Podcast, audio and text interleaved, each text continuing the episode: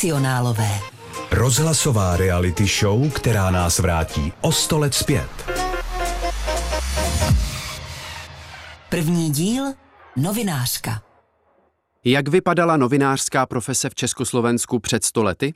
V čem se lišila od současné žurnalistiky? V čem byla těžší a v čem naopak jednodušší? Na vlastní kůži si to dnes vyzkouší redaktorka zpravodajství Českého rozhlasu. Výzvu změřit své síly s kolegy z roku 1923 přijala Zdeňka Trachtová. Vystudovala žurnalistiku a mediální studia na Fakultě sociálních věd Univerzity Karlovy. Svou novinářskou praxi začínala v roce 2012 v domácí redakci zpravodajského serveru iDnes.cz.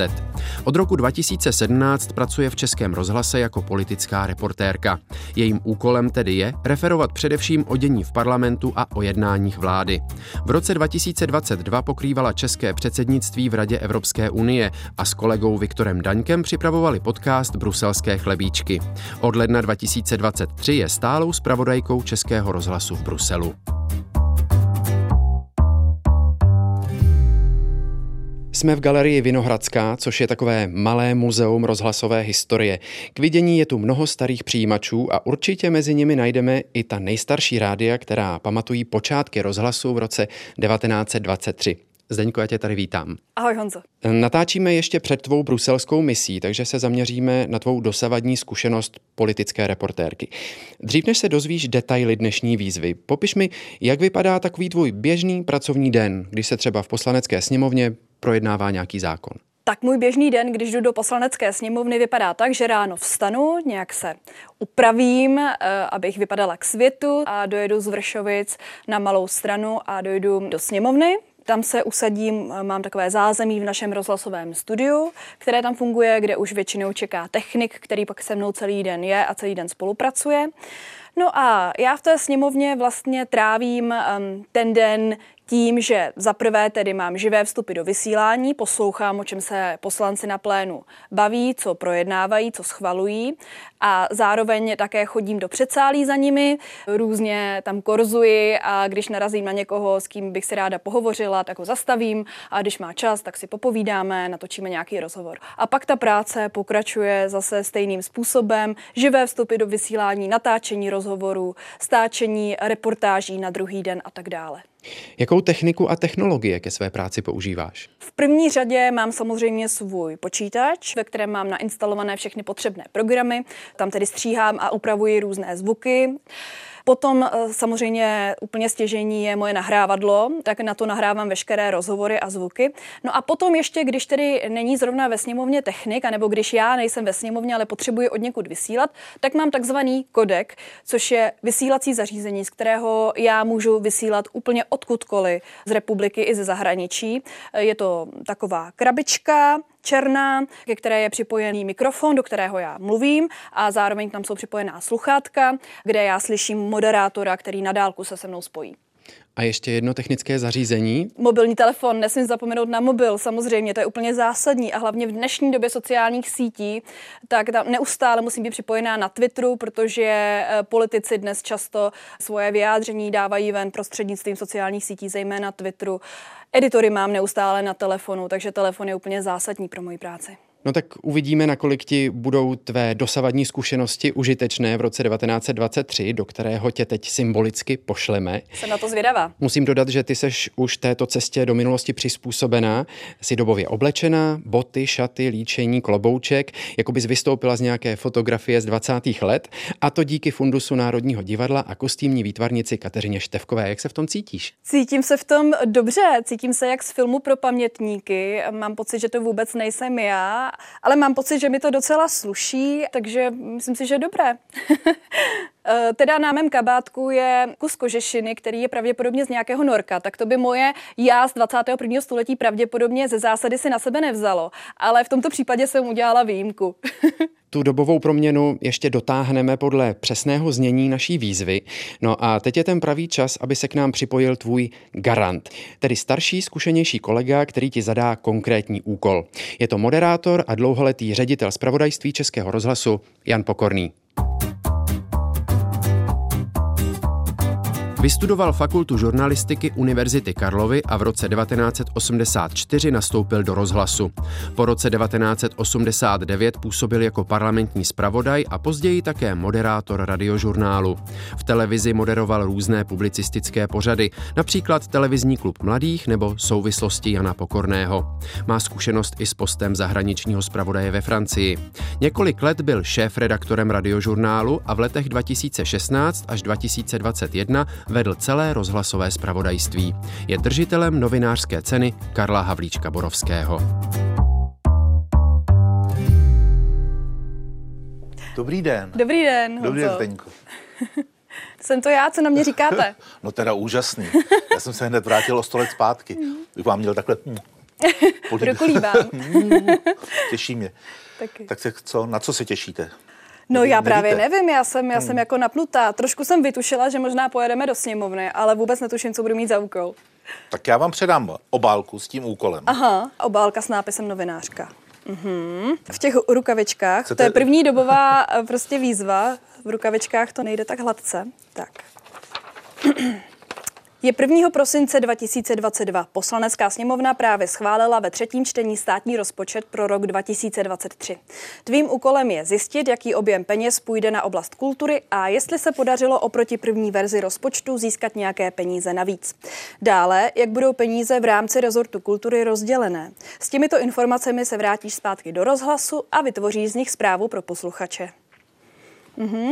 Tak nic těžkého pro vás, ne? Víme, že pojedete do sněmovny, Ano. to je asi z toho, z toho vyplývá. Přesně tak.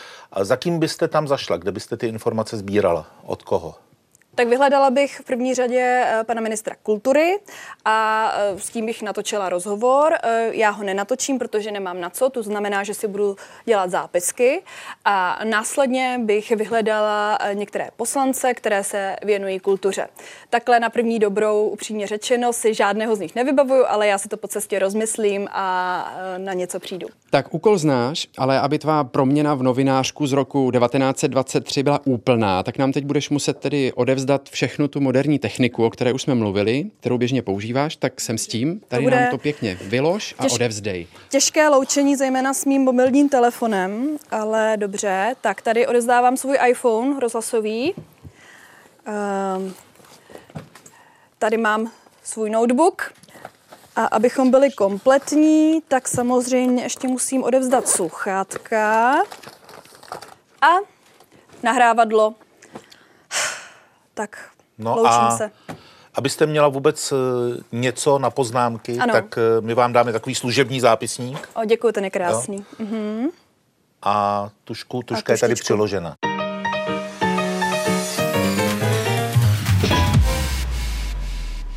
Vyšli jsme z budovy rozhlasu. Jak by se za normálních okolností tady nejrychleji odsud od rozhlasu dostala na malou stranu do sněmovny? Tak eh, buď bych tady na muzeu skočila na metro a dojela na Malostranskou a odtamtud bych už šla pěšky. No jo, ale metro před stolety nejezdilo. Hm, metro nejezdilo, takže druhá možnost je sednout na tramvaj na zastávce IP Pavlova a dojet na Malostranské náměstí. A seš si jistá, že zrovna mezi těmito dvěma zastávkami před stolety jezdily tramvaje? Nejsem, to nejsem, no. Ale to budeme muset někde ověřit a zjistit. Aha, asi eh, na jízdním řádu, na zastávce? Nebo najít nějakou starou mapu? Starou mapu by to chtělo, ale nevím, kde bychom ji našli. Máš ji, Honzo? Já ji nemám, ale tady v okolí rozhlasu jsou třeba nějaké antikvariáty. Tam by jí mít rozhodně mohli. Já nevím, kde je antikvariát. Tak ho jdeme najít. Tady paní, paní by mohla vědět. Dobrý den. Prosím vás, netušíte, kde je tady antikvariát? Nevíte. Pána zkusíme. Dobrý den. Prosím vás, netušíte, kde je tady antikvariát? Tady by někde měl být antikvariát, nevíte? Tamhle? blízko na městě Míru. jo? Děkujeme, díky moc. A starožitnosti, starožitnosti tam by mohl být tak uh, antikvariát, jasně, antikvariát zásilkovna, pojďme se tam podívat. Já jsem tady ze začátku 20. století. Potřebuju zjistit, jestli mi jede tramvaj z IP Pavlova na malou stranu. Nemáte nějakou dobovou mapu, kde bych to mohla zjistit? A víte, že bych tady pro vás našel takovou nějakou mapu? Výborně. teda je opravdu těžký se v tom zorientovat, ale řekla bych, že tady z bodu 68 z náměstí Míru jede, jede, jede čárka. Toto bude zřejmě dnešní Karlovo náměstí a čárka zatáčí, takže to je výborný, to potřebujeme. Skvělý, potřebujeme doprava na malou stranu. Perfektní, tramvaj jede na místo určení.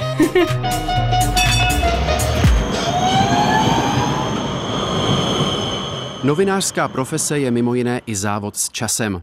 Zatímco metrem by Zdeňka byla v cíli své cesty zhruba za 15 minut, tramvají jí to potrvá nejméně půl hodiny.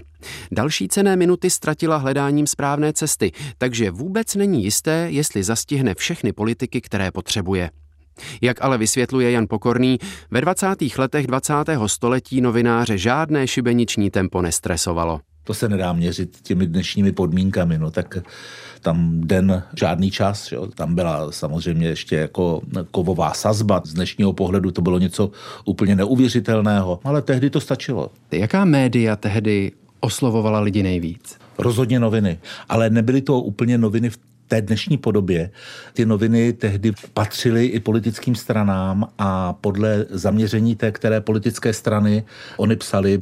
Toho zpravodajství tam zase nebylo tolik toho úplně aktuálního, ale co asi novináře bavilo a v čem byli tehdy hvězdní, tak to byly žánry jako je třeba fejeton jo, nebo glosa, takový jako subjektivní materiály, už jenom proto, že to patřilo těm politickým stranám, tak eh, to zdobilo ty noviny. Mohli se tehdy novináři běžně setkávat s politiky a pokládat jim třeba i nepříjemné otázky? Tak mohli, no, ale zdrojem pro novináře byly tiskové konference. Ale tam asi do těch politiků moc nešli. Ti politici tenkrát ty významné novináře brali i jako partnery do diskuse. Jo. Že to byl rovnocený vztah a že z nich tak jako někteří tak eh, nedělali pitomce. Kdo byly nejvýraznější osobnosti prvorepublikové žurnalistiky? Tak bez sporu Ferdinand Peroutka, Arne Laurin, ale třeba i Milena Jesenská to byla výrazná novinářka v tehdejší době. Takže vlastně novinářka před stolety nebylo zas nic tak neobvyklého, takže Zdeňka je vlastně blízko nějakému předobrazu. Zdeňka je určitě blízko předobrazu Mileny Jesenské. Tohle až uslyší, tak nám dá za uši. Bezpečnostní kontrolu u vstupu do poslanecké sněmovny máme za sebou. Kam tady obvykle zamíříš, když sem jdeš pracovat? Tak eh, nejprve zamířím do studia pozdravit našeho zvukaře. Pozdravíme kolegy, kteří tady od rána reportují. Ahoj. Ahoj.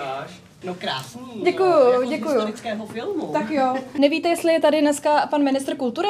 Tady není. A on není ve sněmovně. Dobře, takže nedá se nic dělat. Um, mobil nemám, abych mu zavolala a zjistila, kde je a kde bychom se mohli sejít, tudíž asi budeme pracovat se zdroji, které máme, takže se podíváme tady po kuloárech a zkusíme najít nějaké poslance, kteří by mi měli k tomu tématu kultury co říct. Nevím, jestli si mě pamatujete Zdenka Trachtová z Českého rozhlasu. Luboš Metnar. Já vím, že to není úplně vaše parketa, ale kapitola kultury, jestli byste věděl. Tam došlo k navýšení Jo, rozpočtu. vteřinku, já bych si jenom vytáhla svůj sešítek. Vy jste to podporoval, myslíte si, že to je dobré? Takže já si myslím, že je to dobře. Hledáme paní poslankyni Jermanovou, anebo pana poslance uh, Výborné. Zkusíme pána ministra s dovolením. Pan ministr vnitra Rakušan, schválili jste státní rozpočet pro příští rok. Mohli bychom se vás teda zeptat alespoň na váš rezort? Máme vlastně 11 miliardový nárůst oproti předchozímu roku. To znamená, že celkem, prosím, ta kapitola má Celkem jaký asi objem? 96. 96 miliard korun.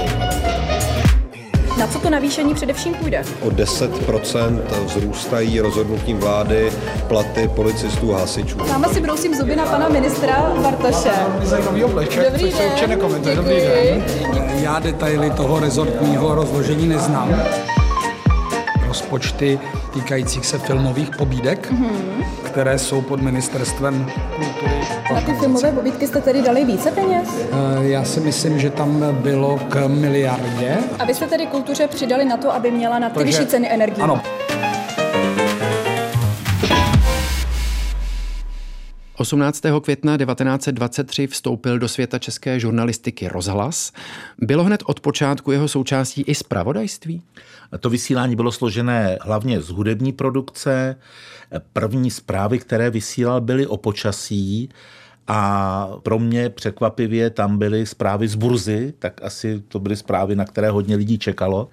A až potom přišel jeden hlasatel, který si cestou na vysílání koupil noviny a začal číst z těch novin do rádia. No a to byl takový jako předobraz toho dnešního výběru z novin nebo přehledu tisku. Rozhlas neměl tenkrát svoje vlastní reportéry, ty zprávy přebíral z Československé tiskové kanceláře a ta rozhlasová žurnalistika, což je pro mě to nejvíc fascinující z té doby, se velmi rychle vyvíjela směrem k reportáži, samozřejmě zejména na začátku k té sportovní reportáži. No a potom to byly takové reportáže spíš jako osvětově vzdělávací z těch zajímavých míst. Tak takhle se tenkrát dostávaly informace k lidem.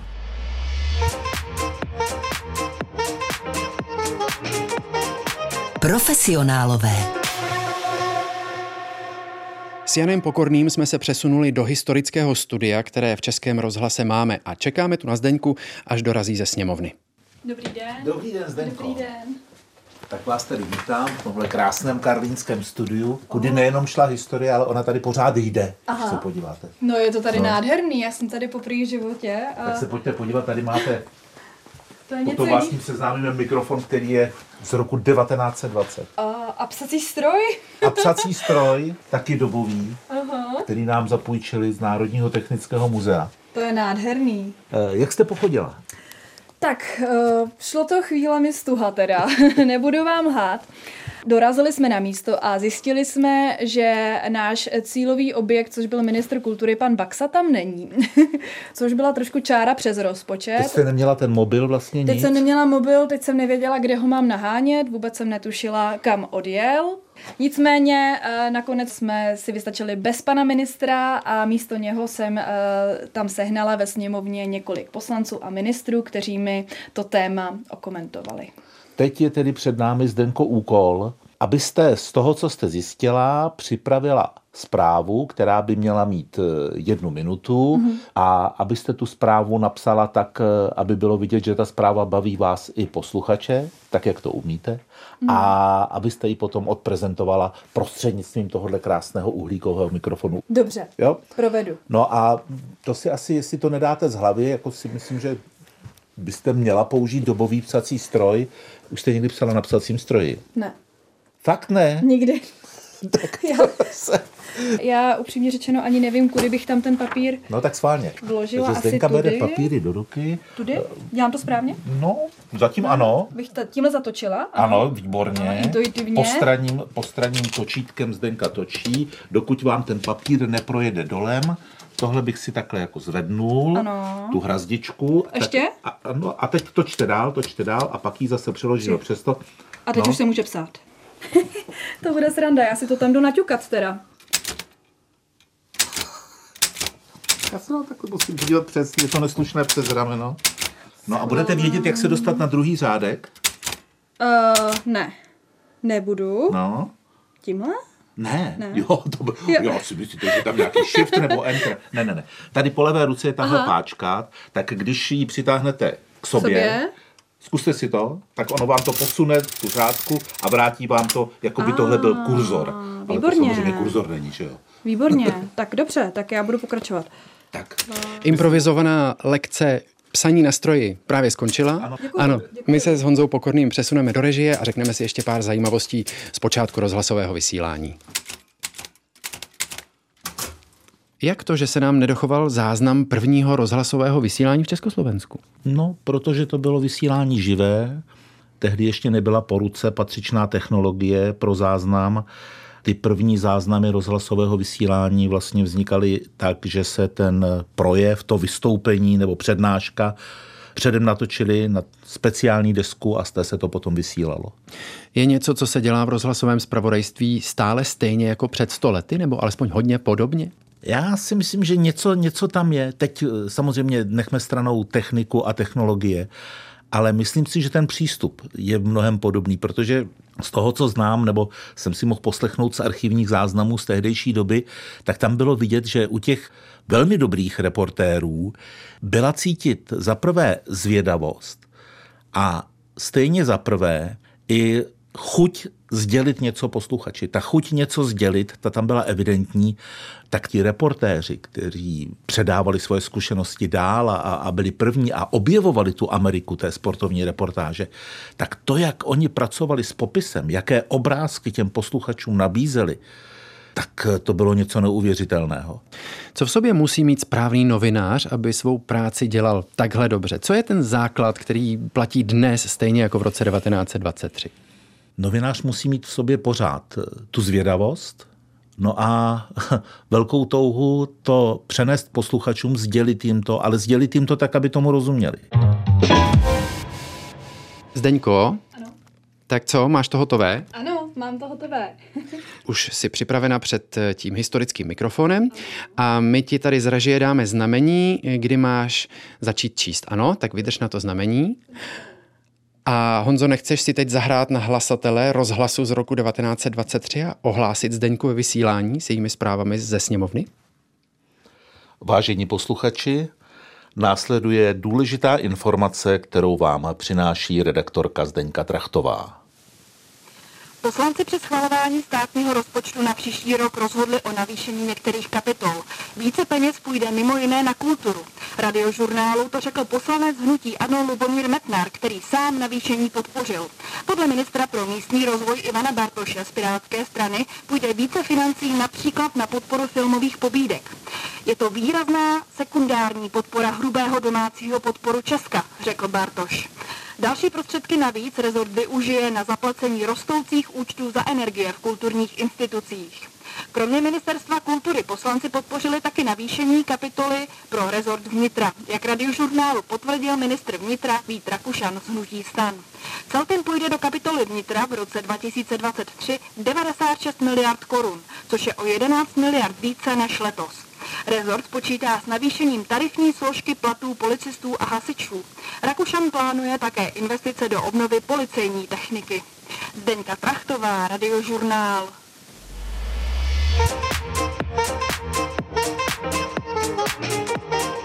Profesionálové.